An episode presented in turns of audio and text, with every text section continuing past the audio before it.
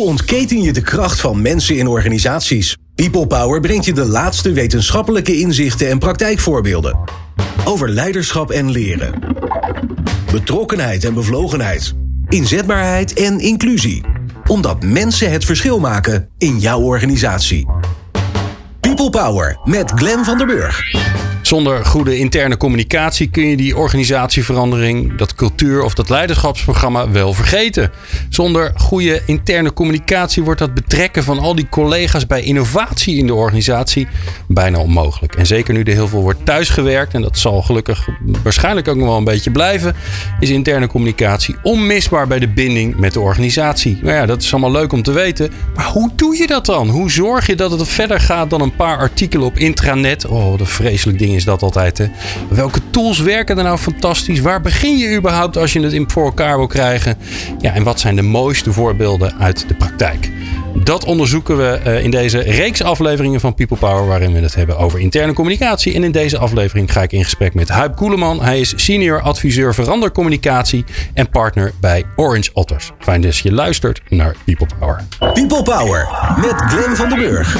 Huip, leuk dat je er bent. Dank je. Leuk hier te zijn. Ik, uh, ik heb nogal de neiging om altijd alles overboord te gooien. Dus ik, ik, heb me, ik heb me eh, lekker voorbereid. En ik, ik wil de dingen wat je gaan vragen, lekker gestructureerd. En toen zag ik je net en toen dacht ik, nee, we gaan het heel anders doen. Niet dat het voor jou uitmaakt, want jij weet helemaal niet wat ik voorbereid heb. Maar ik, ik zat te bedenken net dat eigenlijk deze reeks uit irritatie is ontstaan omdat ik ook bij klanten rondloop, ook met mensen erover praat, over nou, mooie veranderde trajecten en weet ik veel wat allemaal. En dan, en dan probeer je dus medewerkers te bereiken. En dan is het gewoon zo shit geregeld. Dus ik wilde eigenlijk mijn eerste vraag aan jou is: als je nou naar klanten, naar, naar zeg maar de markt kijkt, de gemiddelde wat grotere organisatie. Welk cijfer geef je ze dan voor hun interne communicatie? Dan ga ik je straks vertellen wat mijn cijfer zou zijn. ik heb wel een vermoeden. uh, ja, ik heb natuurlijk een heel niet heel erg aanstekte steekproef. Hè? Want de mensen die me bellen, die hebben iets. Of die hebben een dingetje wat ze willen verbeteren. Ja. Maar ja, iedereen heeft wel een ik, ben, eh, ik vind dat er toch heel veel goede dingen gebeuren. Dus ik geef een 6.1. 6.1? Ja. Nou, dan ben je over. Toch? ja, op zo, in Nederland zeker. Maar ja. ik vind toch dat je als je mensen echt enthousiast wil maken. En 6.1 is dan weet je de minimale dingen om, om, om je werk te kunnen doen. Ja, oké. maar stel je voor dat je, hey, je, je, hebt, je zit op dat gemiddelde. Je herkent je in die 6.1. En hmm. vervolgens moet je uh, weet ik veel, uh, moet enorm geïnnoveerd gaan worden. Want het is super nodig in de markt. Of uh, je wil de engagement enorm omhoog krijgen, want daar moet dan wat aan gebeuren. Of je wil je medewerkers betrekken bij de toekomst bij het bedrijf. Mhm. Dan heb je wel een probleem met een 6.1. Ja, nee, dan ga je niet krijgen dat mensen vanzelf met leuke ideeën komen. Dan gaan ze niet kennis delen. Dan gaan ze niet met collega's overleggen spontaan. Nee, nee, nee, dan heb je een achterstand. Dan heb je echt veel werk te verzetten nog. Ja. ja. Wat, wat was jouw cijfer? Ja, dat, ja, ik zat tussen een 3,5 en een 4. Oh, ik. je bent heel enthousiast. Ja. Nou ja, kijk, weet je, als een 10 is dat, het, uh, uh, dat je het A heel goed gefaciliteerd hebt, maar B dat er ook heel veel vanzelf gaat. Hè? Want volgens mij, als je interne communicatie goed regelt, dan, uh, dan is dat niet iets wat je doet, maar iets wat er gebeurt. Hè? Dat collega's met elkaar contact zoeken. En niet alleen maar dat er gezonden wordt vanuit een plek, nou, van een afdeling of een directie of management of zo.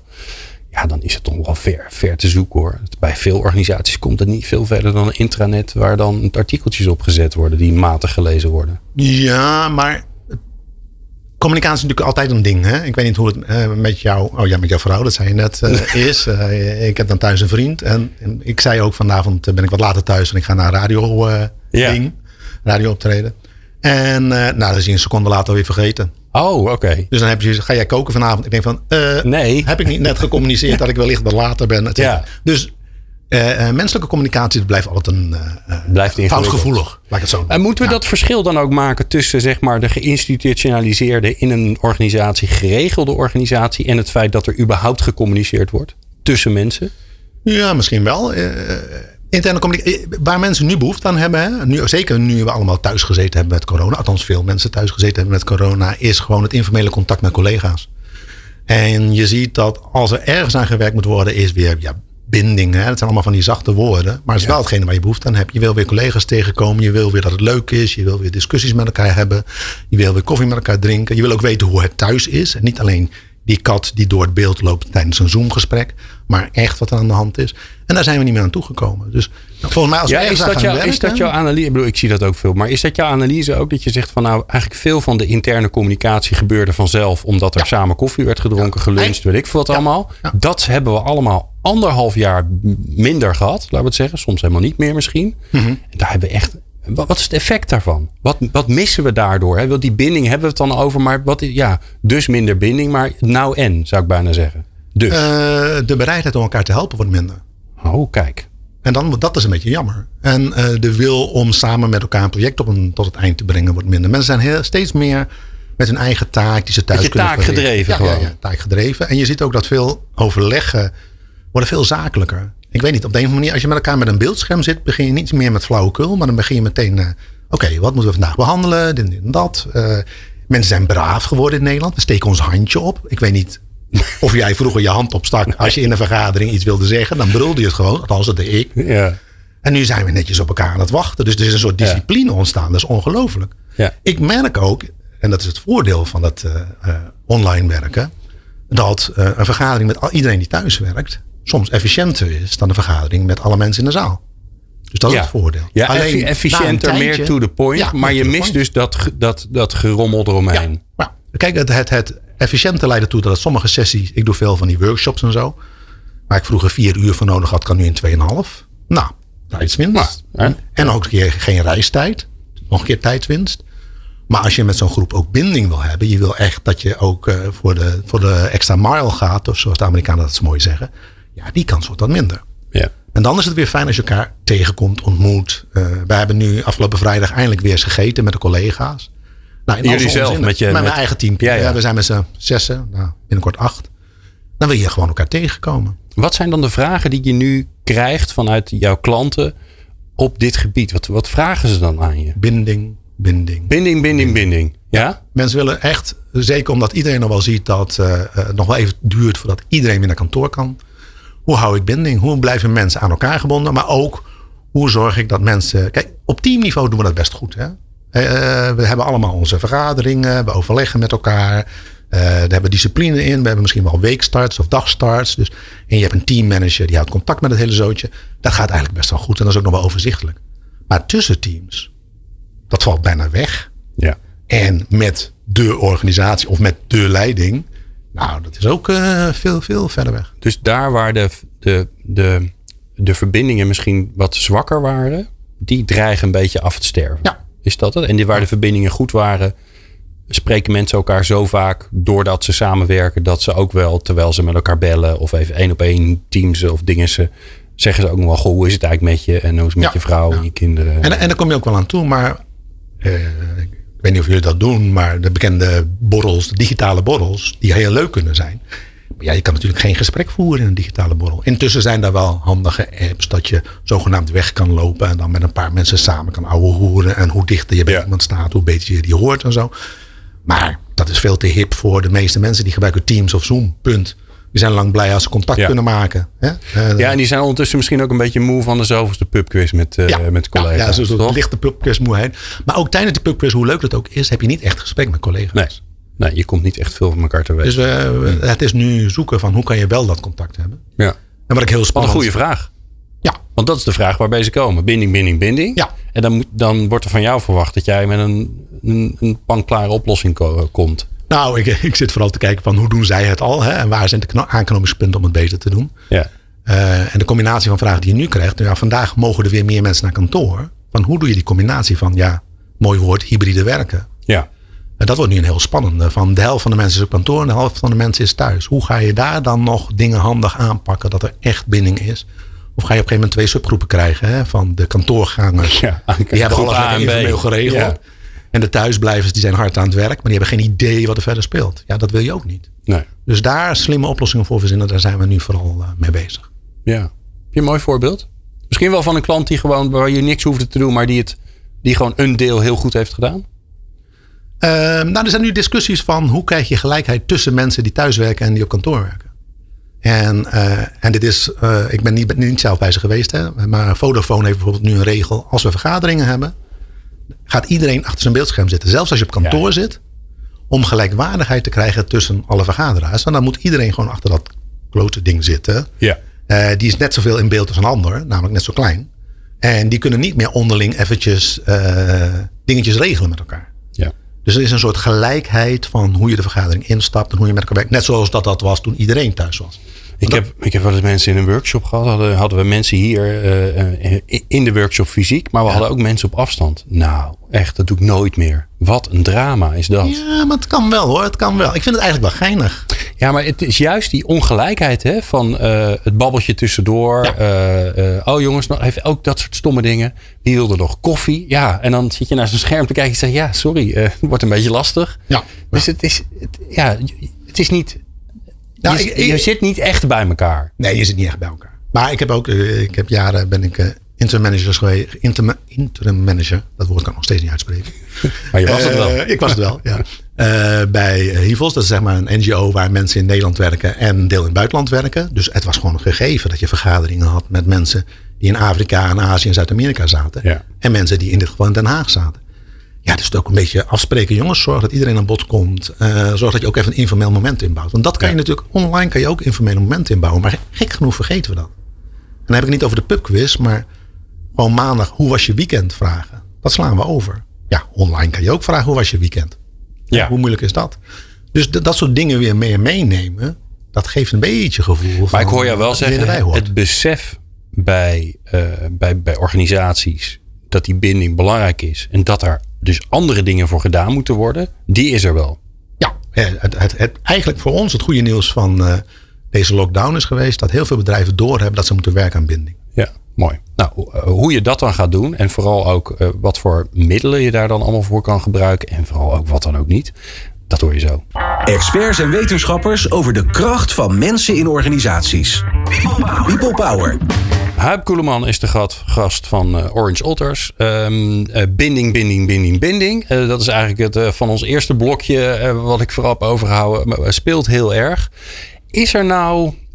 ehm, is er nou een organisatie waarvan jij zegt van, nou weet je, die, die hadden al wat dingen geregeld, die hadden al wat dingen georganiseerd, die hadden al ehm, eh, iets lopen waar ze het eigenlijk daardoor heel veel profijt van hadden tijdens die rare lockdown en nu misschien helemaal nu het hybride gaat worden, wat natuurlijk ook weer ingewikkeld gaat worden.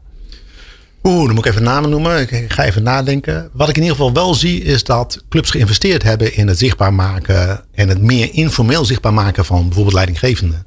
Dat mensen op een gegeven moment vlogs en blogs eh, eh, en, en podcasts zijn gaan maken. Oké. Eh, er was een soort. Vroeger. vroeger eh, voor de lockdown was het zoiets van. Ja, er moet een studio komen. Het moet allemaal heel officieel en zo. Ja. En eh, nu bel ik soms met zoons en dochters eh, van CEO's. Van eh, hoe handig ben jij met een eh, smartphone? Kan jij een klein filmpje maken van jouw moeder of vader thuis? Van hoe die erbij zit. Zodat ook andere mensen doorhebben dat ook die baas gewoon thuis aan het werk is. En dat soort dingen heeft een ontzettende ontwikkeling doorgemaakt. En technisch En, kan en ook superveel. het, het informeler maken, Ja. het minder Ja. gelikt, minder, gelikt, strak. minder. eh, het hoefde geen. Nou ja, hier, hier zitten we in een fantastische studio, dus ik wens het iedereen toe. Maar soms zien mensen dat als drempel van ja, we hebben nu eh, lockdown, we kunnen niet dicht bij elkaar komen. Dus studioopnames is ook niet echt een optie. Dus we schrijven maar weer een nieuwsbrief. Ja. Ik denk flikker op, eh, pak je telefoon, maak een filmpje en stuur dat op en deel dat. En is altijd wel, kijk, eh, stuur naar mij op en ik monteer het wel even dat het een beetje leuker eruit ziet. ja. Dat kan, dat kan altijd. En we kunnen zorgen dat het niet te lang is. Dan knippen we erin. Of we geven een tip van, nou, misschien is een half uur wel heel Zie je daardoor ook niet heel veel dramatische dingen? Want het, is natuurlijk een voordeel, want het wordt laagdrempeliger. En zeker als het gaat om, om, om eh, mensen, leidinggevende, eh, directie, dat zijn toch, daar voelt, daar voelt iedereen al bij definitie een soort van afstand toe. Ja. Ook al zijn er zulke aardige, vriendelijke, leuke vrouwen en mannen. Ehm, helpt dan die vorm van eh, eh, even eh, je mobieltje voor je snuffer te houden en zeggen: hé hey, ja, jongens, god, wat ingewikkeld allemaal. hè. En ja, ik ben, ja, dit is mijn werkplek en hier zit ik. Ja, ik zit dus ook gewoon in mijn slaapkamer. En hel- helpt die, ja, die- misschien wel een beetje die kneuterigheid dan ook om, om, om, het menselijker te maken? Ja, ja, want op de een of andere manier denken mensen vaak dat de leiding nog steeds op kantoor zit. En heel veel organisaties Oké. kiezen ervoor om ook de leiding thuis te laten werken. Maar pas als je het ziet, geloof je het. Hè, dat is toch de kracht van beeld. En eh, ik weet Wageningen University, die Wageningen University and Research, moet ik zeggen. Ja, een rotnaam, hè? Ik Ja. woon in Wageningen. Ik vind het zo'n rotnaam. Ja, ja. Nou. Ik, ben, ik ben oud Wageningen, dus ik moest ook even wennen. Ja. Ehm, Maar daar hebben ze gewoon de raad van bestuur. Die, die hebben die kleine filmpjes opgenomen en gedeeld. En opeens zie je van, oh, nou, het zijn net echte mensen. Hè? Uh, ze zijn tastbaar. En die hebben ook zoiets van, ja, ook na de lockdown, we gaan hier gewoon mee door. Want nu is het opeens veel persoonlijker. En ze hebben andere teksten als uh, een telefoontje toespreken dan als ze opeens een stuk gaan schrijven. En dan gaan ze op elke punt en komma en stijl en dan wordt het altijd saaier. Wat vraagt dat van interne communicatieafdeling? Want die zijn natuurlijk, tenminste mijn ervaring, je hebt hele leuke uh, klanten die in de interne communicatie zitten of externe communicatie.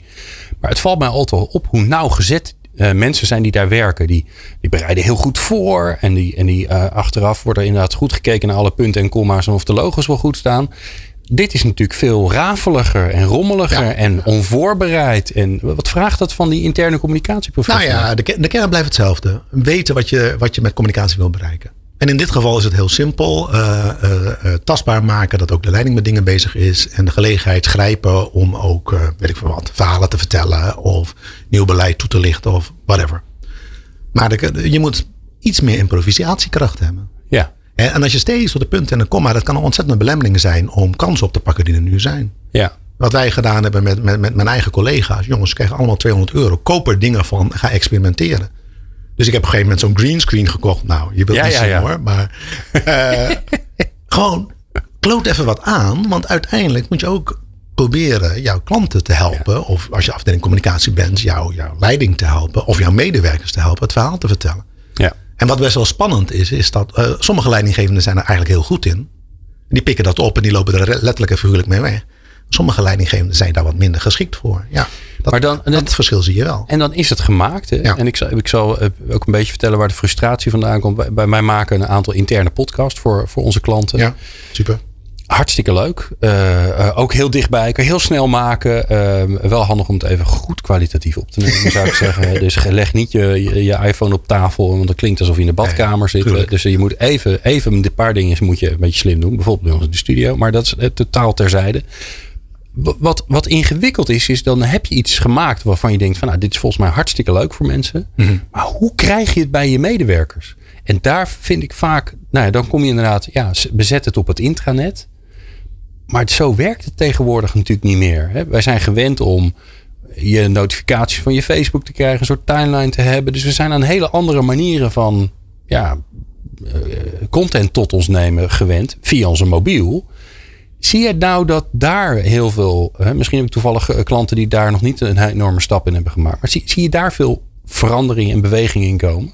Nou, ik denk, eh, kijk inderdaad naar waar, waar gebruiken mensen hun communicatie. Ja, klinkt heel raar. Hè? Maar wat je zegt, uh, ik heb voor Holland Casino's gewerkt. Ja, de croupiers en al die mensen die op de speelvloer staan. Ja, die hebben geen laptop bij Nee, zich. die zitten niet achter een computer. het lijkt me ook heel vervelend als jij aan het spelen bent. En een leuk avondje uit hebt. En die lui gaan lekker op een computer zitten kijken. Ja, doei. Ja. Dus dat moet allemaal via hun mobiel. Ja, dan krijg je toch, jongens, schakel op naar apps. Uh, zorg dat ze in een app die berichten krijgen. Zorg dat die berichtjes ook kort zijn. Want je gaat, je gaat niet heel lang kijken. Nee. En dat luisteren naar een podcast, dat doe je terwijl je op de bus wacht of in de auto zit. Dus je, moet, je, je timing moment wordt anders. Dus je moet bepaalde dingen, je moet, moet, moet wat aankeilers hebben van jongens, dit is een hartstikke belangrijk ding. Ja. Wil je meer, meer weten? Luister even naar die podcast, want dan zet ja, of kijk het filmpje, of ja, uh, kijk het vlogje van, uh, van de CEO. Ja. CEO die erbij zit. Ja. En dan krijg, je, dan krijg je er ook beelden bij. Ja. Dus je moet het, het is altijd die mixen, maar het is niet anders dan met andere media. Uh, zorg dat er één ding is waardoor het leuk is. En dan gaan mensen het uiteindelijk wel op een ander moment terugkijken. Maar zie je ook die verandering van, nou laten we zeggen, meer uh, centraal gestuurde communicatie naar veel meer ja, iedereen op iedereen communicatie? Eigenlijk hoe we het gewend zijn privé? Uh, nou, ik zie eigenlijk nu in de, in de thuiswerksituatie zag ik juist weer dat we teruggingen naar top-down communicatie. Of veel meer gecentreerd. Uh, mensen willen weer duidelijke boodschappen, niet te veel ruis graag. Dus dan is het fijn als er ja. een, een baas of bazin, heet dat zo, het verhaal vertelt. En het verhaal deelt. Want die informele netwerken die zijn weggevallen. Ja. En ze willen dus zeker in, die, in tijden van onduidelijkheid, hè, zeker in het begin van, van, van, van de lockdown, willen ze weten waar zijn we aan toe, hoe werkt dit, hoe gaan we dit aanpakken, wat verwachten jullie van mij, geef mij duidelijkheid. Ja. En nu zijn we weer in een fase dat iedereen mee wil lullen. Dus dan, nu moeten we weer kantelen naar, oké, okay, hoe gaan we ervoor zorgen dat er bottom-up dingen verzameld worden, dat je dat terug kan vinden, dat, je, dat mensen hashtags gebruiken om het terug te vinden. En dat het intranet een vernieuwingsslag meemaakt, waardoor het opeens een leuk sociaal platform wordt. Ja. Nou ja, ik, ik, ik, ik ben op een tijdje geleden bij uh, uh, bol.com geweest. Nou is dat altijd weer een voorbeeld waarvan iedereen denkt... ja, daar, wonen, er werken allemaal jonge techies en die, ja. die, die zijn niet anders gewend. Maar ik, daar hebben ze de, zeg maar de, de, Facebook... ja, wat het met je data doet is een tweede. Maar daar hebben ze dat workspace van Facebook. Het ziet er gewoon uit als Facebook, maar dan intern. En als je ziet wat daar gebeurt... Um, het is totaal niet meer te controleren of te reguleren overigens. He, want uh, ja, iedereen uh, ja, kan een groep starten. Je kan een, je kan een berichtje schrijven. Je kan een filmpje. Ieder, en iedereen kan dat doen. En iedereen kan dat publiceren. En toen dacht ik van ja, kijk, dit is volgens mij... Als je dit... Uh, als je het vertrouwen hebt dat mensen geen rare dingen gaan doen. Mm -hmm. Dat moet je natuurlijk wel hebben. Maar dan is dit iets wat mensen gewoon snappen. Daar hoeven ze niet over na te denken. En je hoeft niet bij elkaar te zijn, fysiek. Ja, ja maar die, die netwerken en die communities, hè, dat ontstaat steeds en steeds meer. En wat je nu ziet, je moet echt community managers hebben. Ik denk dat veel interne communicatiespecialisten gaan community managers worden. Van, uh, uh, vinden, wat voor gesprekken vinden daar plaats? Uh, welke groepen zijn er allemaal? Maar ook, je hebt van die kerkhoven van groepen die ooit enthousiast begonnen zijn. Die na drie ja, talks weggevallen zijn. Ja. Nou, die moet je ook meteen killen. Want anders gaan mensen zoeken. En dan denken ja. van, oh ja, nou alweer iets wat het niet doet. Weet je wel. Nou, als je drie keer in een lege kroeg komt. Ja, dan ga ik thuis wel drinken. Dus er moet wel wat gebeuren op zo'n platform. Oké, en dus als er wel ergens iets gebeurt, dan moet je ze misschien helpen door te zeggen: hé, hey, ik zie dat jullie filmpjes aan het maken zijn. Zouden jullie dat misschien uh, willen leren hoe je dat iets beter, sneller uh, kunnen we je helpen met het? Uh, ja. En in ah, die zin het faciliteren. Ik denk dat je als communicatiemens gewoon moet helpen dat mensen, andere mensen beter communiceren. Maar het is best wel een stap.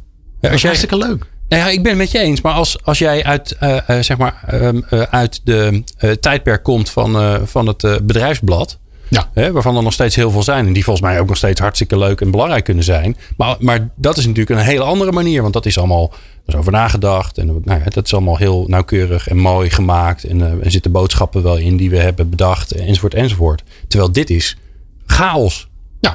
Ja, maar zin, zinvolle chaos. Om, als je het hebt over binding, hè, ons toverwoord voor vandaag. Uh, dan geeft dat binding. Want je gaat met mensen het gesprek aan, de discussie aan. Of je gaat ze uitvoeteren, whatever. Of kennis delen over dat onderwerp in het bedrijf of in de organisatie waar jij relevant vindt. Ja. Met die mensen die jij leuk vindt. Ja. Maar er zit ook nog wel een dingetje bij hoor. En daar gaan we het straks over hebben. Oké. Maar eerst gaan we zo naar de column van uh, Aukje Nauta. Dus die ga ik zo uh, bellen en dan hoor je haar mooie column. En dan praten we verder met Huip Koeleman van Orange Otters. Leiderschap, leren, inzetbaarheid en inclusie. De laatste inzichten hoor je in People Power.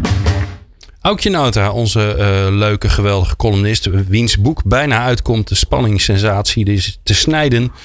Zij is uh, partner van Factor 5 en hoogleraar Enhancing Individuals in a Dynamic Workplace. Nee, context. Ik zat, het op te ik zat het op te typen en ik dacht, ik, we ik weet het uit mijn hoofd, maar ik ging ineens twijfelen over work context, is het toch? Ja, ja helemaal goed. Ja. Aan de Universiteit Leiden, niet heel onbelangrijk. Um, Aukje, uh, laten we maar eerst maar eens even alvast voorpret hebben voor je boek. Het is er bijna, hè? Wat zeg je, het is bijna. Ja, als het goed is, dan verschijnt het. Uh, nou, ik houd het op 15 juli in mijn handen. En uh, ja, de officiële lancering is waarschijnlijk uh, 3 augustus. Maar ja, het komt er vet uit te zien met heel veel confetti en paars en alle wow. kleuren van een regenboog. Dus ja, ik heb er heel veel zin in dat het uitkomt. Ja, onwijs ja. gaaf. Nou, we hebben al afgesproken dat je daar bij mij gezellig in People Power een uur over komt kletsen. Want, en dan komen we waarschijnlijk nog heel veel tijd tekort. Um, ja, leuk. En dan moet ik het nog een keer lezen natuurlijk. Want ik heb versie 0.1 gelezen en niet de, de 1.0. Dus ik mag, uh, van de zomer mag ik, uh, heb ik wat te doen, zeg maar, in Italië. Zeker um, weten. Ja. Without further ado is het tijd voor jouw column. Ja, oké. Okay, ja. En ik heb begrepen dat jullie vandaag praten over interne communicatie. Dat klopt toch, hè Glenn? Zeker, helemaal goed. Ja, nou ja, niks is zo moeilijk om intern over te communiceren als over het onderwerp seksuele intimidatie op het werk. Ik gooi er maar even wat luchtigs in. En uh, nou, dat doe ik omdat seksuele intimidatie, maar ook andere vormen van ongewenst gedrag op de werkvloer qua thematiek helaas nogal aan de orde van de dag is. Nou, vandaag bijvoorbeeld weer in het nieuws. Uh, het College voor de Rechten van de Mens heeft er onderzoek naar gedaan. En de voorzitter van dat college, uh, Adriane van Dooyenweert, die vertelde vanochtend op de radio dat in de afgelopen tien jaar 16% van de Nederlandse werknemers met seksuele intimidatie te maken heeft gehad. Vrouwen twee keer zo vaak als mannen. En ook blijkt uit het onderzoek dat er maar weinig slachtoffers van seksuele intimidatie melden wat hen is overkomen. Een minderheid van 37% doet dat. Nou, en vaak weten die slachtoffers nog precies welke kleren ze aan hadden toen het gebeurde. En volgens Van Dooyen weer wijst dat erop dat ze zich vaak schuldig voelen en zich schamen. Hè, om toch maar even het thema van mijn boek erin te gooien. Zo van, ja, heb ik die foute grap over mijn benen niet over mezelf afgeroepen? Nou, dat is één reden waarom mensen ervoor terugdeinzen om bijvoorbeeld naar een vertrouwenspersoon toe te stappen of een melding te doen. Maar een andere reden zou zijn dat mensen vaak niet weten wat er gaat gebeuren zodra ze seksuele intimidatie melden. En daarover zijn veel misverstanden en die maken mensen huiverig. Net zoals als dat een vertrouwenspersoon, zodra je iets meldt, onmiddellijk contact zal opnemen met de dader. Nou, dat hoeft helemaal niet. Hè? Een klager bepaalt namelijk vooral zelf wat er na een melding wel en niet gebeurt. Nou, vanwege al die misverstanden is interne communicatie in de vorm van voorlichting superbelangrijk. Al dus datzelfde college voor de rechten van de mens. En dus hebben ze een poster gemaakt. En die kan iedereen downloaden. Nou, ik heb dat gedaan. En um, ja, interessant om te melden. Er staat bijvoorbeeld dat je seksuele intimidatie kunt melden bij je leidinggevende, bij personeelszaken, vertrouwenspersoon, integriteitsbureau, bedrijfsarts, huisarts, bedrijfsmaatschappelijk werk, OR of vakbond. Maar ook dat je formele klacht kunt indienen bij je werkgever of een klachtencommissie van de werkgever. Er staat dat je allerlei ondersteuning kunt krijgen, bijvoorbeeld van de vertrouwenspersoon van je werkgever, van het juridisch loket, het antidiscriminatiebureau, de vakbond of een advocaat arbeidsrecht. En zelfs staat er dat je naar de huisarts, psycholoog, slachtofferhulp, centrum seksueel geweld, rechter of de politie kunt gaan. Geweldig hoe deze informatie nu allemaal prachtig gebundeld staat op één overzichtelijke poster. En toch bekruipt me iets ongemakkelijks. Natuurlijk is het verschrikkelijk belangrijk om te weten wat je moet doen zodra je onheus bejegend bent door een collega, baas of klant. Maar ik ben bang dat onwetendheid niet de belangrijkste reden is waarom mensen niks doen. Adriana van Dooyenweert, die van het College van de Rechten van de Mens, die zegt zelf ook al: het is de schuld en de schaamte in combinatie met de angst of melden wel zin heeft. Misschien de boel wel erger maakt, waardoor mensen geen actie durven ondernemen. Als u mij vraagt, vermoed ik dat de sfeer die maakt dat ongewenst gedrag in de eerste plaats heeft kunnen plaatsvinden, er ook voor zorgt dat slachtoffers niks durven doen. En dus is er eigenlijk een heel ander soort communicatie nodig. Naast zo'n poster wil ik er meteen bij zeggen. Een vorm van interne communicatie waar elk bedrijf vandaag nog mee zou moeten starten. En dat zijn kleinschalige, intervisieachtige groepsgesprekken. Waarin mensen op de werkvloer met elkaar bespreken wat ze eigenlijk vinden van hun eigen eh, en elkaars dagelijks gedrag op de werkvloer. Of de sfeer eigenlijk wel veilig en vrolijk is. Of bepaalde grappen die ze onlangs maakten net wel of misschien net niet konden. En hoe ze de intuïtie kunnen ontwikkelen om aan te voelen welke humor wel en welke niet oké is. Want ja, laten we wel wezen, een werkvloer zonder humor voelt ook onveilig. En dan ook nog wat ze kunnen afspreken om te gaan doen zodra ze bij elkaar zien dat iemand over de schreef gaat. Zodat ze op die manier bouwen aan een open sfeer van je uitspreken en elkaar aanspreken. Waardoor je voorkomt dat er überhaupt seksueel wordt geïntimideerd. Als we zo toch eens de komende tien jaar het percentage slachtoffers tot nul zouden kunnen reduceren, waardoor voorlichtingsposters over seksuele intimidatie in de toekomst niet eens meer nodig zijn. Mooi Aukje, ja, belangrijk onderwerp. Uh, wat inderdaad uh, speelt en waarvan je ook, uh, volgens mij omdat je het er zo weinig over hebt, ook denkt van, ah, dat, is, dat, dat gebeurt toch niet meer of zo. Maar ja. ja. Uh, niets is minder waar. te veel. Ja, ja, klopt. Ik moest wel bij jouw poster denken. Als dat allemaal wat jij opnoemde op die poster staat, dan is het of een hele grote poster die totaal onduidelijk is, of het is een heel klein lettertype. Maar, uh... Het is wel een beetje een klein lettertype. En dat is inderdaad ook wel, wel mijn vrees. Er staan ook wel wat linkjes naar van alles en nog wat. Oh, ja, het ja, dat klikt lastig, hè? mooi overzichtelijk weer. Ja, ja, ja. maar het klikt lastig op een poster. Ja, dat is waar. Ja. Dankjewel, Houtje. Uh, bijzonder leuk uh, om je weer te spreken. Uh, heel leuk om je straks ergens in augustus te spreken over je nieuwe boek. En natuurlijk ja, het komende half jaar na de zomer er weer als prachtige columnist. Dankjewel. Graag gedaan. Hoe ontketen je de kracht van mensen in organisaties? People Power. People Power. Ja, vaak gaan we na een column gewoon door met waar we daarvoor mee bezig waren. In dit geval kan dat gewoon niet, voor mijn gevoel. En volgens mij ben jij ook niet, Huip. Nee. Ik zag je ook meeschrijven. Ja, het is natuurlijk Oh, oh, jeetje, Mina zegt. Hoe communiceer je intern over dit soort heftige vraagstukken? want dat is het gewoon. We weten dat het gebeurt.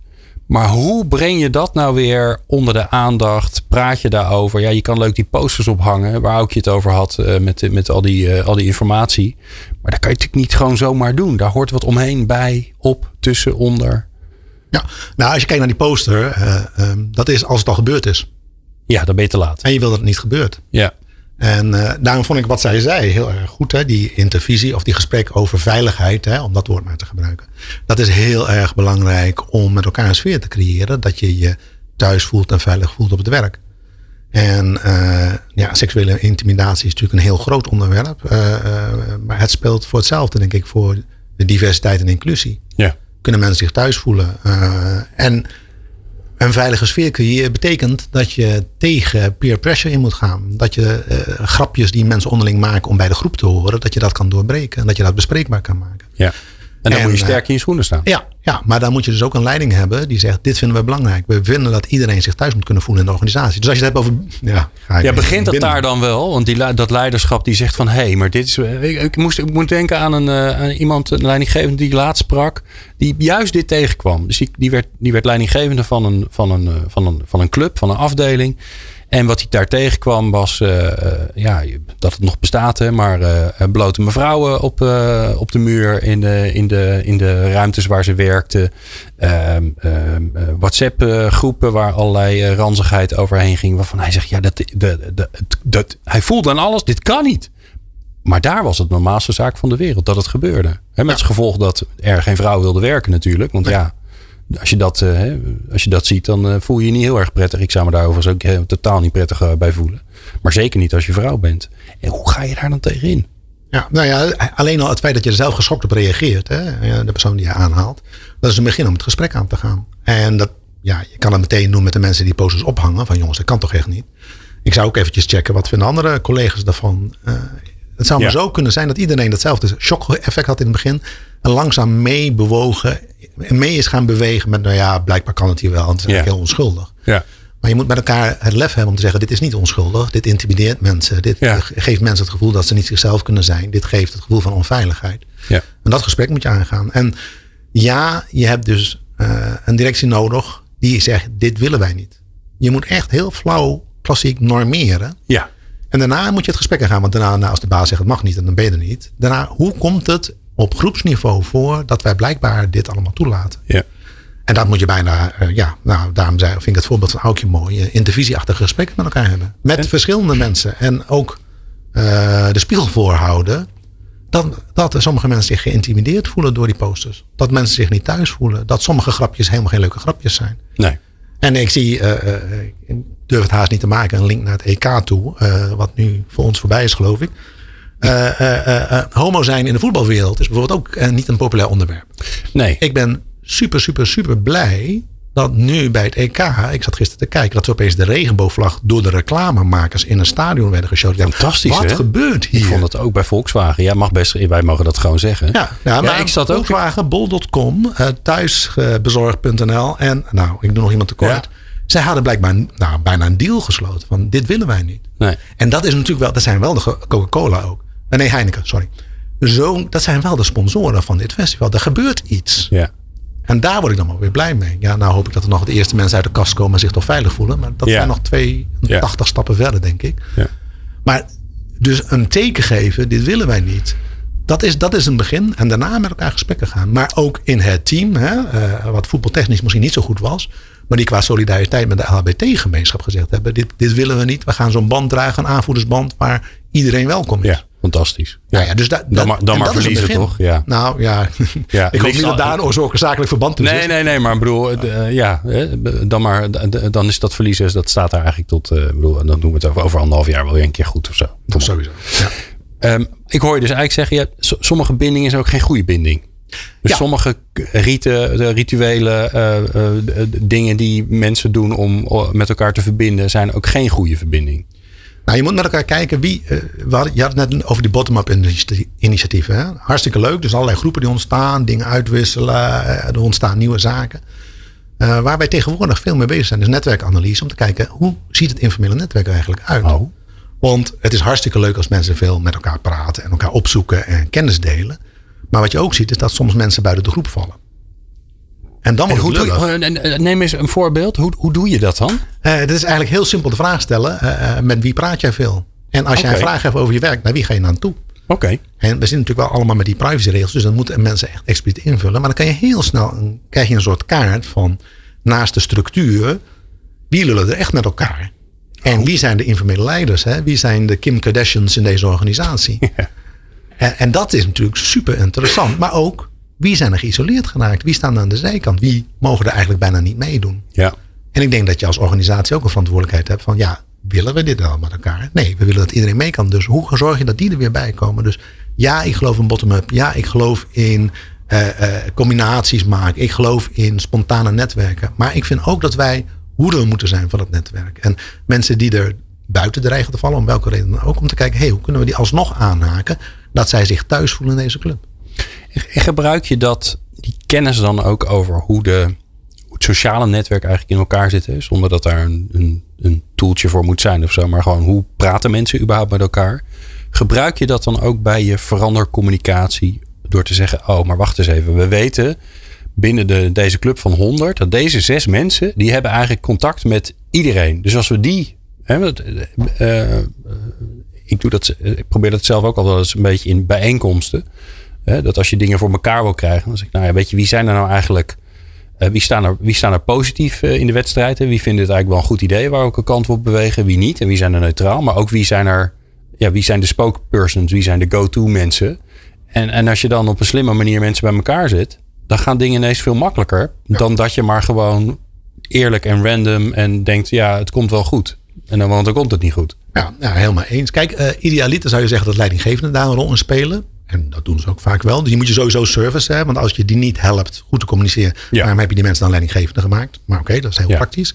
Maar het informele circuit is super belangrijk. Hè? Soms kan je 100 mensen bereiken met vier, vijf eh, key players in het verhaal. De mensen die echt, waar mensen naartoe lopen om iets te vragen. Wat vind jij er nou eigenlijk van? Ja, de interne, Is dit nou- de interne influencer. Terwijl ik dat zeg, begin ik al een vieze smaak in mijn mond te krijgen. Eh, dus maar- laten we dat niet gebruiken. Ander woord ervoor, maar de- Ja. eh, noem het ambassadeurs. Ehm, wat je wel merkt, ik, ik heb veel meegemaakt dat mensen zeggen, ah, we hebben ambassadeurs aangesteld. En dat zijn mensen die zichzelf aangemeld hebben. Dat zijn hele lieve mensen. Maar helaas zijn dat niet altijd de mensen die echt die... En waarom zijn dat niet, niet de goede mensen? Want dit is vaak wat ik, ik hoor dat ook vaak dat dat gebeurt. Hè? Dat zeg je ja, nee, we hebben, we hebben gevraagd en deze zijn enthousiast. Dus die hebben we genomen. Er zijn twee dingen. A, eh, mensen die zich aanmelden, die zijn soms, eh, die hebben een bepaalde positie. En die zitten al dichter bij de mensen die het beleid bepalen. Terwijl ik soms juist mensen nodig heb die ergens anders in de organisatie zitten. Ja. Dat is één. Het tweede, de mensen die zich aanmelden als vrijwilliger voor bijvoorbeeld digitalisering. Die zijn al handig digitaal. Ja. Dus die kunnen zich soms niet verplaatsen in de leek die niet zo Nee. digitaal is. En die hè. worden misschien ook niet geloofd. Dat ze denken, ja, die, Ja, ja, eh, dank je de koek. ja. Die loopt de hele dag met allemaal gadgets rond. Ja, dus, de, dus je, je moet iemand zoeken. En, en zo, als je het hebt over kopgroep en peloton. Die lui, die kopgroep, die hebben soms een ander DNA dan de mensen in het peloton. En die lui die graag voorop willen lopen. Die vinden het leuk om te experimenteren. En die hebben, die hebben lak aan de regels van de organisatie. En dat boeit ze niet zo. Hè. Die willen iets uitproberen als de directeur. Nou, wat die vindt, boeit niet. Wij vinden dit leuk, we gaan hiervoor. Nou, hartstikke goede eigenschappen. Maar ik noem het even, de normale mensen die je moeten volgen uiteindelijk. Die hebben zoiets van, ja, is dat goedgekeurd? Is het wel eh, geregeld beleid? Ja, ik ga een beetje ko- proefkonijn zijn. Daar heb ik helemaal geen zin in. Weet je wel? Dus die hebben een andere mindset dan die voorlopers. Dus ik heb liever eh, mensen die geloofwaardig zijn voor die groep. En dan helpt zo'n netwerkanalyse om scherp te krijgen wie zijn die Ja. centrale spelers. Dat is ook een mooie tip, denk ik, voor onze luisteraars. Om, om, om ehm, als je met een verandering bezig bent of zo, om gewoon eens een keer zo'n lijstje te maken. Of, of eh, sterker nog, hè, om het te visualiseren. is nog leuker. Een soort mindmap. Je zegt, ja, weet je, wie zit er nou in het, in het hart van die, eh, wat zijn de hittepunten van, Ja. die, van die communicatie? Waar ga je nou Ja, maar dat, naartoe? dat, dat kan. Je, met extern kan je het ook met social media, maar intern kan je dat ook heel goed. ja. Zeker als je een leuk intranet hebt. Hè? Als je een beetje sociaal intranet hebt, kan je heel gauw die, die, die punten vinden. ja. En het is ook interessant, is van, en hoe eh framen die mensen het verhaal? Hè? Dus hoe, hoe gaan zij praten over bijvoorbeeld hybride werken, hè, waar we naartoe gaan? Hoe, waar hebben ze het dan over? Is dat ik ga twee dagen in de week thuis werken? Of noemen zij hybride werken van, oh, we hebben echt samenwerkingsdagen op het werk en voor de rest werken we thuis? Of is hybride werken, we hebben hubs ergens in de regio zodat ik niet meer helemaal naar kantoor hoef. Dus ook hun vertaling van een begrip is heel interessant om te weten. Want als je door wil gaan met communicatie, moet je weten welke woorden zij gebruiken en hoe zij het interpreteren. Ja. En daar zijn die, ja, tussenpauze is een verkeerd woord, hè, maar die, die ambassadeurs, namelijk de, de positieve ambassadeurs, ja, toch die influencers, denk ik. En zijn daar heel belangrijk uh, voor om te weten hoe praten zij erover, wat vinden zij ervan en hoe kan je daarop aan, aanhaken. Ja. Heb je daar, is het een theorie? Heeft iemand dit bedacht? Uh, nou ja, een heel oud boekje, uh, Gladwell, oh, ja, Tipping ja. Point. Daar zitten Ja. die mavens, die, oh, dan moet ik even nadenken. Nou, die drie termen die hij heeft, Ja. die zitten daar al in. Ja, Malcolm Gladwell. Ja. Eh, tipping point heet Tipping het, hè? point, ja. Dus hoe krijg je een systeem veranderd? Ja, dat dat is ontzettend leuk beschreven. Ik vind het nog steeds voor iedereen die communicatie niet kent, maar een leuk boek over communicatie wil schrijven, lees dat boek. Dat is na 30 jaar nog steeds relevant. Ja. En wij, wij, ja, wij gebruiken nu intern. Als je het hebt over informele netwerken, daar staat alles in. Mooi. Nou, dat, is al, dat is al een mooie tip. Dan wil ik nog één. Want ik wil altijd dat mensen wat gaan doen. Als, ze- niet tijdens dat ze de podcast luisteren. Maar de, de dag daarna of zo. De week daarna. Nou, liefst de dag daarna. Wat zou je ze in het kader van die, die binding. Dat hybride werken. Dat weer naar het, weer naar het werk gaan. Hè? Dat hoor je mensen zeggen. We mogen weer naar het werk. Ik denk, nou, vol- volgens mij ben je de hele tijd toch aan het werk geweest. Maar ik snap wat ze bedoelen. Wat zou je ze nou als tip willen geven? Eh, wat ik als tip zou geven, we, zijn heel vaak individueel nu aan het vragen, wat wil jij, wat wil jij? Hè? En enquêtes aan het doen. Maar vragen aan de teams wat zij willen. Hoe wil een team samenwerken? Wat ziet een team als hun toegevoegde waarde? En hoe heeft kantoor een rol in die toegevoegde waarde? En Oh. eh, eh, dus, dus van anders als iedereen individueel bevraagt wat ik wil maandag en woensdag. Nee, ik wil alleen dinsdag. Ik bedoel, dat boeit niet. Dan heb je zo meteen een team met een uitslag waar iedereen zich al met de hak in het zand heeft gezet. Maar geef teams die opdracht. Hé hey jongens, laten we eens met elkaar gaan praten. Hoe willen wij weer naar kantoor gaan? Willen wij weer naar kantoor gaan? En een tip daarbij is. Hm. En dan wat- gaan ze vanzelf met elkaar praten. Nou, dat is al één ding. Maar ook met elkaar komen ze eerder tot consensus dan als er boven iets wordt verzonnen. Of als we op individu niveau beginnen. En ik zou in ieder geval tip meegeven. Probeer in ieder geval één keer in de maand elkaar te zien. Wat je ook verzint. Zorg dat je elkaar één keer in de maand ziet, ruikt, pro- proeft. Mag geloof ik niet. Nee. In de kolom is dat niet zo attent, denk ik. Maar gewoon elkaar echt meemaakt. Zodat je ook kou uit de lucht kan nemen. Even bij kan praten. Maar die dingen die niet in een WhatsApp kunnen. Die niet in een platform kunnen. Die niet op internet kunnen. Die kan je wel even bijpraten met een bak koffie als je elkaar ziet. Ja, en dan moet je dus niet eh, weer allemaal meetings gaan doen, maar dan moet je. Nee, dat is echt gewoon bij elkaar zijn. Bij Eigenlijk. elkaar zijn en praten. Hoe gaat het met Ja, elkaar? heel veel pauzes. over, over het vak. eh eh, ouwe Ja. hoeren, rondlopen, veel wandelen. eh, maar dat is altijd. hè. Je kan ook digitaal wandelen, noem ik dat altijd. En ga wandelen, dan heb je een ander gesprek dan als je weer aan zo'n tafel zit. Ja. Wat ik laatst heb gedaan, is- ik vond dat wel erg goed werken, maar dat. eh, eh, Dingen die niet goed werken, die vertel ik nooit. Die vertel, ik- nooit, maar die vergeet ik ook altijd. Heel simpel. Ehm, maar toen had ik, ik had een, ehm, eh, een leiderschapsteam, een, een, een directie. En die, ehm, eh, ja, die, die moesten elkaar ook wat beter leren kennen. Ik heb gewoon heel simpel kaartjes gemaakt. Met, en, en goede vragen gegoogeld en bedacht. Hè, waar- je echt wel even iets meer van, van mensen te weten komt. En die leg je op een stapeltje en die schud je door elkaar. En dan is het gewoon met een groepje van vijf, zes. Meer moet het ook niet zijn, want dan moet je te lang wachten. En dan pak, die pakken gewoon een kaartje. En die, die moeten een antwoord geven op een kaart die ze random trekken. Ja. Super simpel. En, en er, gebeurde, er kwamen hartstikke leuke verhalen uit. Dus, dus, eh, dus de, ook maar hopen dat mensen bij het koffieapparaat wat leuks doen. Dat kun je ook structureren zodat, Ja. het, zodat er echt een leuk gesprek komt. Ja. En daar moet je volgens mij ook niet te bang voor zijn om dat soort dingen te doen. Het is niet die leiden tot we gaan nu weer nadenken over iets, weet ik veel, de toekomst of over hoe we beter kunnen werken. Nee, gewoon zorgen dat mensen meer erachter komen. Wie ben je nou eigenlijk? Dat vind ik, ik vond dat echt. eh, eh, ik had een beetje als introductie bedacht, maar het was zo leuk dat ik bijna de hele sessie tot ik gedaan. Ze hebben elkaar wel leren kennen als ik het zo hoor. Ja, ja, zeker. Ja, super. Ja. Ja. Mooi. Ehm, we zijn al lang niet klaar, maar de tijd is wel voorbij. Dus ja, die combinatie die hebben we zo'n beetje elk uur. Eh, dank je zeer, Huip Koeleman van Orange Otters. Eh, bijzonder leuk dat je eh, er was. Ehm, wij hebben nog vier afleveringen voor de zomer. En wat ik je alvast mee wil geven, is dat ehm, ik het leuk zou vinden om met, eh, met luisteraars te praten over wat vind je nou eigenlijk van dit programma? Ja, dat is een beetje een logische vraag, maar ja, jullie luisteren allemaal terwijl je wat anders aan het doen bent. Dus dan, eh, dan heb je ook geen tijd om te appen of weet ik wat allemaal. Dat snap ik allemaal. Maar ik wil eigenlijk een soort clubje hebben die ik een keer bij elkaar wil halen. En die gewoon gaan kletsen over, ja, waar, waar, luister je naar? Wat vind je leuk? Is het te lang? Is het te kort? Welke onder- onderwerpen moeten er? Komen mensen te, te weinig terug? Te vaak terug? Wil je huid nog 34 keer horen. Nou, dat soort dingen. Als je dit hoort en denkt, ja, goh, dat lijkt me wel leuk. Um, info at people-power.nl. Ingewikkeld is het niet. En anders vind je ons wel op de website allerlei manieren om het contacten. En misschien heb je mijn 06 nummer wel. Dan kun je me gewoon een appje sturen. Nou, dat ga ik dan een paar weken ga ik dat vertellen. En als niemand reageert, dan ben ik wel verdrietig. Maar dan weet ik dat het een slecht idee was. Dankjewel voor het luisteren naar People Power. Meer luisteren? Ga naar peoplepower.radio en abonneer je op onze podcast.